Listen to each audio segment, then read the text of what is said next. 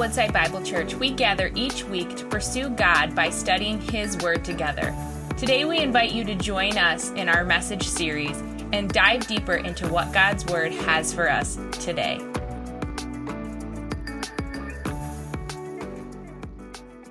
Uh, today, you're in for a treat. I want to invite up my good friend Dom Russo. It was five years ago that Pastor Doug Schmidt came to me and said, There's a leader you need to meet. And Doug has a way of describing people, and he began to describe Dom, and he says that he's gifted, but he's a brilliant thinker as well. I think you're going to like him. And in the back of my mind, I'm wondering can anybody live up to the description that Doug gave? And then we met. And uh, I can say to you that he not only lived up to it, but he exceeded it. Dom is a thoughtful, compassionate leader who's serving in a context that is uh, described by many as secular uh, context. And it's been great being a partner with the 180 Church from the beginning till now. But uh, recently, we were thinking about how do we reach university students and what team needs to be a part of this endeavor. Um, I immediately thought of Dom, and I reached out to him and said, Dom, can we collaborate on creating what we would call a, a worldview experience for university students? There'd be a curriculum that uh, would be the uh, foundation of it, but we would create a gathering together where students can learn how to see all of life through the lens of the teaching and person of Jesus Christ, their career, their family, but also some of the hot button issues like human sexuality, the advance and rise of technology and AI, the arts, the sciences, their careers. How do we help them to see all of this through the person, work, and teachings of Jesus Christ? He readily said yes, and we've been partnering and endeavoring on that since.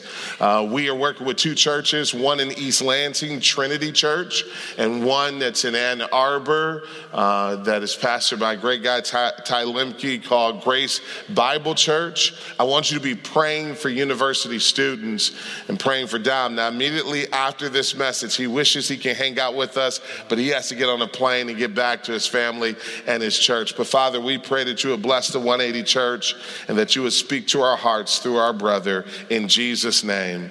Amen. Can you give a big Woodside welcome to Pastor Dom Russo? Love you, man. Love you.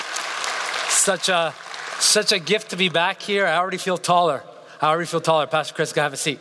It's been, uh, it's so nice to be back. For those of you who've never met me, uh, you know, you hear different stories about me, but I want to tell you, at the, at the bottom of my heart, I just love Jesus. I just love Jesus. And I think people who encounter Jesus are never the same.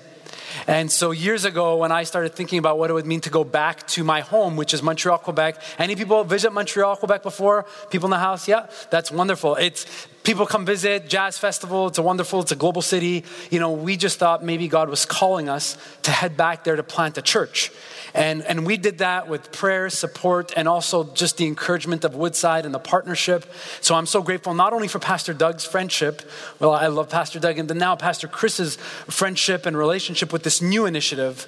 But I, I just want to give you a little update that if you heard about the 180 before, we started as a small community in an area of the city that we prayed God would kind of use us. Actually, one of the fastest growing areas of the city. And I have a picture for you, you'll see it on the screen. We started with about 40 people and some families and friends, and we met in this warehouse. And I think about this picture often because when we started, I wondered, God, how, how is this going to go? And I had all these questions and concerns. And every week you feel like it's going to fall apart.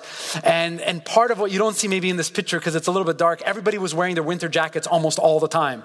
Uh, the rent was not something we could afford right away, it was kind of cold. And if you're a preacher, having people with their jackets on is always a bad thing because you always feel like they're ready to leave. And so you're like, I got to speed it up to get the word in them. You know what I mean? So fast forward, we kept being faithful and serving. And, you know, we don't have any magic secrets, but we're just learning to trust Jesus. Uh, we now have grown to about 250 people who are part of the 180 church. See a picture there? And we are we are dreaming about ways that God will continue to use us, not only where we are, but also with the university students in our context. And actually, this fall, we made a decision to go to two services just to keep making room, keep making space for young families and kids. And that would never be possible were it not for your prayers and your generosity and your giving. And so I'm so excited to stay connected to Woodside, to dream about ways where I can continue to serve and help and encourage many of you as well. Many of you brought your Bibles. I want you to go to Luke chapter 24.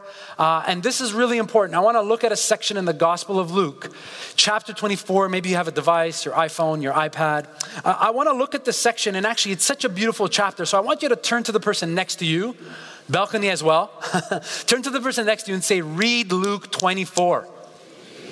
Some of you didn't do anything. Some of you just ignored me. Unacceptable. Read Luke 24. okay? You got to read the whole chapter. But because of time, we're just going to look at the second section of Luke 24. As the section, the second section of Luke 24 allows us to enter a story with the disciples of Jesus, those who've been following Jesus at a time where many of them had lost hope.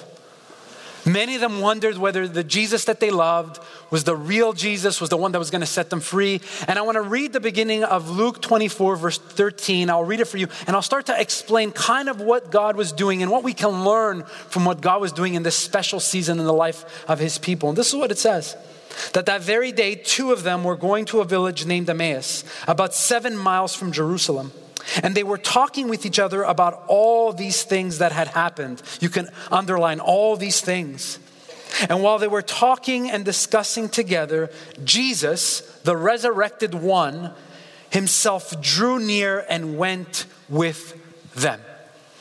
This is a beautiful passage of scripture. And oftentimes we only turn to this passage around Easter time because kind of it's the Easter story. I love to say this at my church back home every Sunday's Easter. Every Sunday's a time where we celebrate that Jesus is alive. Not he was alive, he is alive, right? And so when we read these stories, because we know the whole story, we can miss the profound pain that these disciples are feeling. That they've been to Jerusalem and the one that they love has been crucified. The one that they love has been taken, and the power of a vengeful, violent empire destroys people with power. The Romans had mastered ways of shutting these movements down, and Jesus is dead, according to them. Their lives are just, just unraveling. And I think about what they're going to tell their families when they get home. What, the, what they're going to tell their wives to be like, we sacrificed for three years and he's dead. And how many people are going to say, Oh, I told you so? I told you, oh, we told you. Like, ah, this happens all the time. I think about this passage because I think about what it means that they have to learn to deal with shattered expectations of what they believed God would do. You and I know this. We know how hard it is to live in moments in our lives when our expectations of something are just shattered. Maybe it's a business that you thought was going to explode, you were going to be really doing well, and that fell through. Maybe it's a marriage that's not where it should be. Maybe it's your studies and you feel like you had all these expectations of scholarships in school and that didn't come together. You can imagine that Jesus enters this moment, these disciples, and he begins to walk with them. And if you're taking notes, you might want to write this that the larger context of this passage is known as Holy Week. That's like the week that leads up to Easter weekend. And often some of you maybe have heard the term Passion Week. Have you ever heard like the Passion of the Christ, the term passion associated with this? It's important to remember that the word passion comes from a Latin word which is passio. Passio means to suffer with. So that's why we call it the Passion Week. It means we're going to follow along in the suffering of Jesus, and now Jesus is doing this with his disciples. When I think about the shattered expectations, I also think about the church. We are pastoring and leading in a very secular context, in a post Christian context, and just what kind of hope and commitment it takes to be in those spaces sometimes when we're discouraged or we thought we'd be further along or we thought people we poured into would grow and it's just not coming together. I think about a stat that I read a while ago, and you'll see it on the screen. It said this that Quebec boasted 2,746 churches in 2003. But since then, 713 have been destroyed, closed, or converted. This is pretty much the state of many of the conversations in not only Quebec, but many places in North America that are being termed secular spaces. They're spaces where people who used to believe in God, who used to care about faith, who used to think Jesus should be the center and faith should be relevant to every part of their life, that slowly is fading away. And we had expectations that we would make a difference, and that's not always working. So I often think about this, and I want to tell you we're going to need new creative ways to reach people in these kind of secular spaces. And I don't know where your journey has been, but sometimes when you hear the word secular, you think of secular as uh, an idea of people who are just outside of the church. But I'm here to tell you that secularism has a way of also impacting people in the church. Ways that we think, ways that we live, ways that we understand our life. And we're going to need God to help us to rethink how we share about a Jesus who gives hope and a God who doesn't change in a world that's always changing and accelerating in changing, changing faster than ever. If you want to if you want to see where this happens the most, talk to some of our students who are university students because on campuses they feel the pace of change. And that change is not always bad change. Some of it's great change. But secularism does something that forces us to think differently about the story of Jesus in this new context. If we read on in the passage, it's so beautiful what Jesus does next with them. This is what we're told. But their eyes were kept from recognizing Jesus. And he said to them, What is this conversation that you were holding with each other as you walk? And they stood still looking sad. And one of them, named Cleopas, answered, Are you the only visitor in Jerusalem who does not know the things that have happened there in these days? And I love this. And Jesus said to them, What things? How beautiful is this? Now, we have a lot of questions. I mean, I have a lot of questions because I'm already like thinking, Jesus, just tell them who you are. Like, just, just tell them, like, they're sad, they're discouraged. If you're like me, I'm like, let's just speed it up and just get to the punchline. Like, well, they're gonna be so excited when they know that this is Jesus. But by God's grace and His will, it's really important that we just walk with them in this journey. There's going to be the right time when Jesus reveals who He is. But we see in this profound moment, Jesus does something, and if you have notes, I want you to look at your notes, is Jesus enters this season of doubt that they have and helps them not to lead to despair.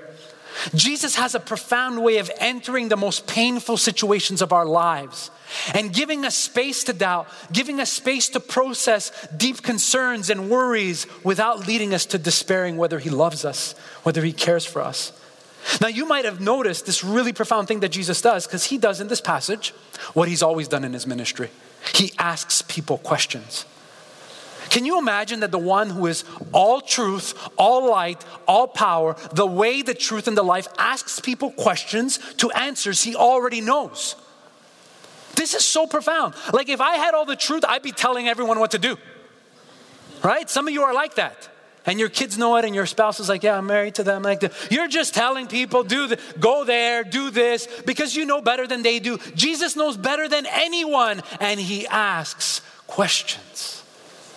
He asks questions as a reminder that he loves to hear us share about the things that pain us the most.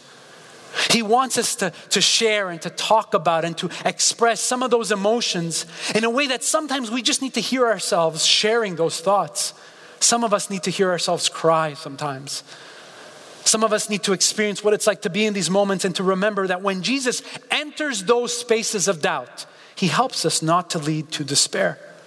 Some of you are here this morning and you're wondering whether this is a safe place to share your questions whether this is a safe place for you to work through some of your doubts. Can I let you know that one of the beautiful things about this partnership, Pastor Chris's heart and the staff, is that this is a safe place. Many people I know who live in this world or are in this secular culture, they've decided that churches are not safe places. They've talked to someone who's a Christian and they've experienced shame and judgment, and yet Jesus enters the most broken moments and asks a question What's been going on in Jerusalem? Like, what, what happened there? And these disciples are like, Really? Like, are you the only person that doesn't know they killed the guy who was giving us a little bit of hope? They killed him. I'm not sure what it's going to take for you to believe that some of the things in your heart that are leading you to maybe be hopeless, that Jesus wants to hear about them. As I was preparing, as I've prayed, I've prayed that some of you would start hearing Jesus ask you questions through a friend, through a loved one. Just tell me about your broken marriage. Just tell me about the struggles with your health. Just tell me about your doubts about the Bible. Just tell me. It's okay. Let's talk. Every time I think of this passage, I think of a young girl that I met years ago. Walked into my office, young adult. You know, she was hopeful for so many things, but I could tell when she stepped into my office to chat, she was experiencing doubts that were leading her close to despairing for everything. And I remember she was so quiet and kind of timid. She stepped into my office. I had a sense that maybe she wasn't even ready to talk about anything. And I remember saying to her, you know what? If you don't want to talk, that's okay. This young girl's name was Heather. And she sat in my office. She was quiet for a little while and then she started to share. And as we look back, you know, she wrote to me really some of the things that were going on in her heart. And this is how she would describe what her life was like in that moment. She said this Drugs and alcohol were my way of escaping, and I wasn't shy about using them on a regular basis. I hit bottom and I was ashamed of the person I was pretending to be. This is her story. This is hard. It's not only hard to be in this place, it's hard to talk about being in this kind of place. To find a place where it's safe enough to say this to someone. My life is a mess and things are broken, and some of that is my fault of the choices I've made when God was calling me in a different way. And Heather sat in my office and we prayed, and a few years ago, she sent me a note. She said, Pastor Dom, I don't know if you remember me. My name is Heather, and I came into your office and, and you shared some things with me. And I said, Great. Like, did I tell you some really brilliant things? Like, what did I say? I mean, did I explain the Trinity? Did I explain some complicated theology? I was ready, you know, because I'm brilliant and I need to hear that, right? She says, No, you didn't say any of those things. She says, You just said to me something that changed my life. You told me that God still loved me. That's all I said. And I remember that moment. I remember saying that to her. And I remember just reminding her that the most painful thing she was feeling were not the end of the story because sin never gets the last word. Not in the kingdom of Jesus. Not in the kingdom of Jesus. So she sent me a note. Amen. She sent me a note. She said, I'm sending you a note, Pastor Dom, to tell you that in the next few weeks I'm going to be baptized. And my life has been changed. And actually, there's a picture of her. She, I, I, I, she sent this to me, and I got a picture of her being baptized, her life being changed. Uh, let me just say to you this can never get old to us. This can never get old. If this is getting old for you, I mean, just, just kind of read your Bible, pray, talk to a friend. This needs to be on the forefront of our hearts that Jesus enters moments where people are doubting and make sure that they don't lead to despair. Reminds them that there's still hope there. And Jesus is doing this with these disciples on this journey. Quick question do they, do they know it's Jesus yet? I still don't know. This is what the Bible tells us happens next profound. He says that they say to Jesus, We had hoped that he was the one to redeem Israel, they tell Jesus. Yes, and besides all of this, it was now the third day since these things happened. Moreover, some women of our company amazed us. They amazed us. They were at the tomb early in the morning. This is such an important part of this story that is easy to miss. It tells us that these followers, these Cleopas and this other disciple who were with Jesus, experienced even hearing that Jesus might be alive, and they still went back home. They had been so hurt in all of the confusion of that, that Holy Week that they were like, we didn't even stick around enough, but we were amazed at what the women were telling us, but didn't keep us there. Can I just remind you that this is important for us in our time? That being amazed at Christianity, being amazed at some of the things you see at church are not going to be enough to get you through a hopeless situation. That will not be enough. Hype will not get you through the pain of this world. Great worship, great music. I've been with people that, oh, I feel goosebumps when I'm at church. Goosebumps are not going to get you through it. They're not. It's going to take a commitment to understand how the hope of Jesus grounds us in places when everyone else looks at it as hopeless. We see the hope that the living Jesus is still there. And what happens that's so profound, and you'll see it in your notes, is that Jesus at some point is going to begin to share with them, and he's almost going to do a little Bible study, post resurrection Bible study with Jesus. Look how beautiful this is. He said to them, How foolish you are, and how slow to believe. You might want to underline slow. Slow to believe all that the prophets had spoken. Did not the Messiah have to suffer these things and then enter his glory? And beginning with Moses and all the prophets, he explained to them what was said in all of the scriptures concerning himself. How beautiful. That Jesus says, Hey, now I've been listening. I've been listening, but it's really important. And it seems like you're really slow to connect all the pieces. But maybe, just maybe, that Jesus that you loved, the one that you think is still dead, maybe some of the things that happened were connected to the great story of Israel and that you missed the pieces to see this. And, and I want us just to highlight important how that, that these people had walked with Jesus and they were slow to still see the connections. Can you imagine how hard it would be for us? Can you imagine how hard it's going to be for those who don't even have Bibles or even know the story? In your notes, I gave you just a little subtitle to maybe help you write down some thoughts, things that God is saying to you. That we're to need new ways of getting people back to the Bible with Jesus in mind to get people back to understanding the Bible in a way where they connect the dots to like who Jesus was and the story of faith and baptism and all these things that for some of you who are here come so naturally. So your temptation is going to be not to ask questions and not to listen. Not to say, you know what, I remember when this was hard for me. I often tell parents this when their kids ask them questions, just say, that's a great question. Just say, I remember when I struggled to believe that the Bible was the Word of God. Just remember, I struggled. I remember when it was hard to go to church for the first time because Christians are weird. Amen? All right, I got some of you. All right. You know, sometimes we've been in this so long we don't remember. We don't remember. And you might know this that they're not walking from Jerusalem to Emmaus with Bibles in their hands. They know the stories of Israel. They've memorized these stories. They're understanding the scriptures of the Hebrew Bible because the New Testament, by the way, is not written yet. So they're thinking about the story of Israel, and Jesus is starting to connect the pieces slowly for them so that they can understand, so they can see what they would have missed. And He's doing it in a way that is drawing them closer to an important moment. I think of so many people that I know and that you know that are going to need our help to slowly reconnect the pieces of their broken life, of a hopeless world, to how Jesus can still make things new. And we're going to have to be there with them. We're going to have to just walk with them. I use this example and I used it before, so maybe you've heard me sh- share this illustration to help you understand how hard this is going to be. How many of you woke up this morning thinking, you know, this week I got to make some time to read the Quran? And some of you thought, you know what, yeah, I don't even have a Quran. I got to buy a Quran. And I got to start looking at verses in the Quran to understand what Muslims believe about Allah and all their teachings. How many of you did that this week? How many of you have that in your agenda? Right? Don't put your hand up. I know the answer. Very few of us, unless you're in a class and comparative religions, are not doing that. Right? Whatever feeling you felt when I asked you, are you going to look at the Quran? Are you going to look at the chapters? Is a feeling that everybody in a secular world feels when you say to them, Have you ever read the Bible? They'll look at you and think like, what are you talking about? Why would I ever do that?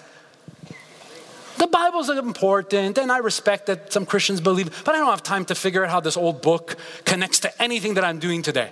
Let's talk about ChatGPT. Well, like whatever, people are so far into the future. But those of us who know that the resurrected Jesus asks questions, slowly connects the pieces, we have been equipped by the power of the Spirit to step into those moments and help people start to see, even before they get to the Bible, that God still maybe just loves them. And we step into those moments, and we're gonna need to do this because the best research we're seeing out there on engaging a secular culture is gonna be more surprising than we imagined. One of the books I read years ago talks about secular culture in Canada. It's called Leaving Christianity. This is what the author says that the research shows that many youth and young adults haven't even been exposed to Christianity. The result is a religious landscape that we have never seen before. This means that people in a secular society don't even care or know enough about Christianity to attack it. They don't care. But yet, his people, we care enough and we know that if those who walked with Jesus were slow to believe, were slow to understand, were slow to connect the pieces, how much more will we have to be with those who are going to need our patience and kindness and help along the way? Along the way. Some of those are coworkers, some of those are friends, some of those are kids and grandchildren. I had a confession moment with, with someone in one of the services that said, you know what, I don't think I'm good at that. Uh, I often just tell my family members who don't believe, you know, and I said, you have homework, Luke 24. Read it again. I have many people in my family who don't believe. I have a brother who I love dearly who's an atheist. He won't even visit our church and he lives in our city. Just to pray and to say, God, what's the right time and what's the right thing to say? What's the right question? And how can I just remember that there was a time when I didn't understand this either? It's beautiful in the story because what happens next is Jesus and these disciples get close to their house. Some of you know it's so profound. And they get close to the house, and Jesus is waiting. It's almost like he's going to walk on. And they say to him, Hey, uh, you know, where are you going? And you should stop in. You should eat with us. You should come in.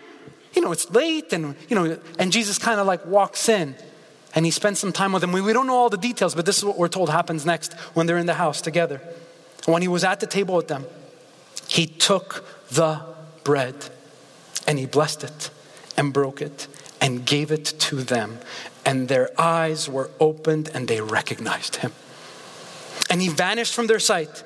And they said to each other, Did not our hearts burn within us while he talked to us on the road, while he opened, he opened to us the scriptures? I mean, every time I read this passage, I want to cry and yell at the same time. Like, I'm like, this is so amazing. And I'm like, oh my goodness. That, that it was so important that their eyes were opened at a moment where Jesus reminded them of the meal that he had had with them before he was crucified.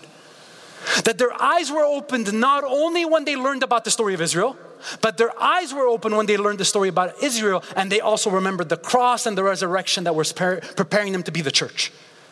That Jesus does something at that table and at that meal that not only helps us celebrate our past, but he begins to prepare them for the future that awaits them.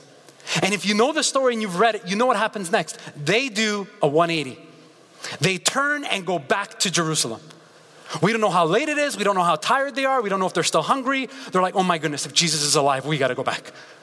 And they make their way back to Jerusalem and they wait for instruction that will come to them from Jesus. This passage of scripture has so many things to teach us. And just in a few minutes, we unpacked some of the important things. So I want to remind you that there's something again, even in this moment where Jesus is with them, when they get to the house, that Jesus has stirred in their hearts, burning in their hearts, things that He's teaching them, that they want Jesus to stay longer, to be with them more, to talk more. When you think of Christians in this world, are we seen as people that people want to hear from us more? I think of so many people in a secular culture, when they think of Christians talking, they're like, we've heard it all, we know the Bible stories, you're gonna judge us. Are we those who can create a space where we're gentle and kind, that as we share, people wanna hear more? Of our story, more of how Jesus changed us, more of how he loves us in our brokenness, more and more. Can we become those kinds of people? Jesus does that in this moment. For some of you, this is the season you're in. God's going to use you in a season where your kids are growing and going to university and experiencing new things and you want to you want to just remember to hold really really tightly and be careful of the temptation to not listen to moments of pain to not remember that sometimes it's slow moments to connect new stories and new dots that they have in their life new new questions and that we would be people that even as Jesus made room for his disciples that we would connect the dots and that they would know that they would know that the living Jesus is still doing today what he did on that first Easter Sunday morning in our lives. Some of you are here this morning, or maybe you're listening online, and Jesus is calling you to do a 180. We use that name at our church because it captures the Greek word of to turn. Metanoia means to change direction. It means to stop living for your life and to turn direction and begin to walk and live according to Jesus' ways. And maybe you're here this morning and Jesus is tugging at your heart you sense that it's time for you to maybe explore Christianity in a more serious way. You've decided Christians are weird and the Bible, I'm not into that, and religion, we don't need that. And this morning, maybe you got a glimpse of Jesus who didn't do any of those things, but who entered broken places, created room for people to doubt, walked with them and explained to them in new ways so that they could understand, and invited them to just come and follow him. And maybe you're ready for that. I just want to let you know from what I know this community and the amazing team here, people would love to talk with you further. If you're getting closer to understand not only to say yes to Jesus, but baptisms like we saw and the beautiful things that are in store when we say yes to Jesus. Church, we're going to need a new paradigm. And can I remind you of a promise that Jesus left to us? That he promises to be with us till the very end of the age. Do you believe that? If you believe that, you will ask good questions. You will be patient while people need slow time to connect the dots. And we become the kinds of people that others want to be around and hear more about how God is changing us. God is preparing you and us to be those kinds of people in a fresh way. So those living and hearing of all the noise of our secular culture would see Jesus for who he really is, our living hope. Let's pray. Father, you've been so good to us and so good to this church. Jesus, we are committed disciples and we understand that we exist to serve you. So, in this broken season, as we think about the changes in our culture, the violence in the world, would you remind us that we are those who are committed to hope, not because things are always going well, but because you are with us.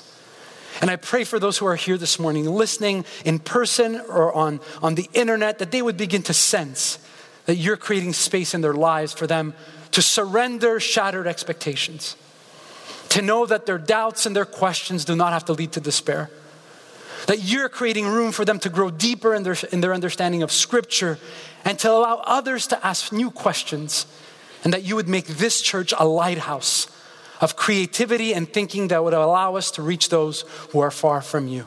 I pray for Pastor Chris and the elders. Would you continue to bless them as they think about the future? And may you be glorified in all of this, Jesus, because we pray this in your name. Amen. Thank you for joining us as we study God's Word together. We would love to hear how God is moving in your heart and get you connected into the Woodside Bible Church family. Head to woodsidebible.org slash connect to introduce yourself today.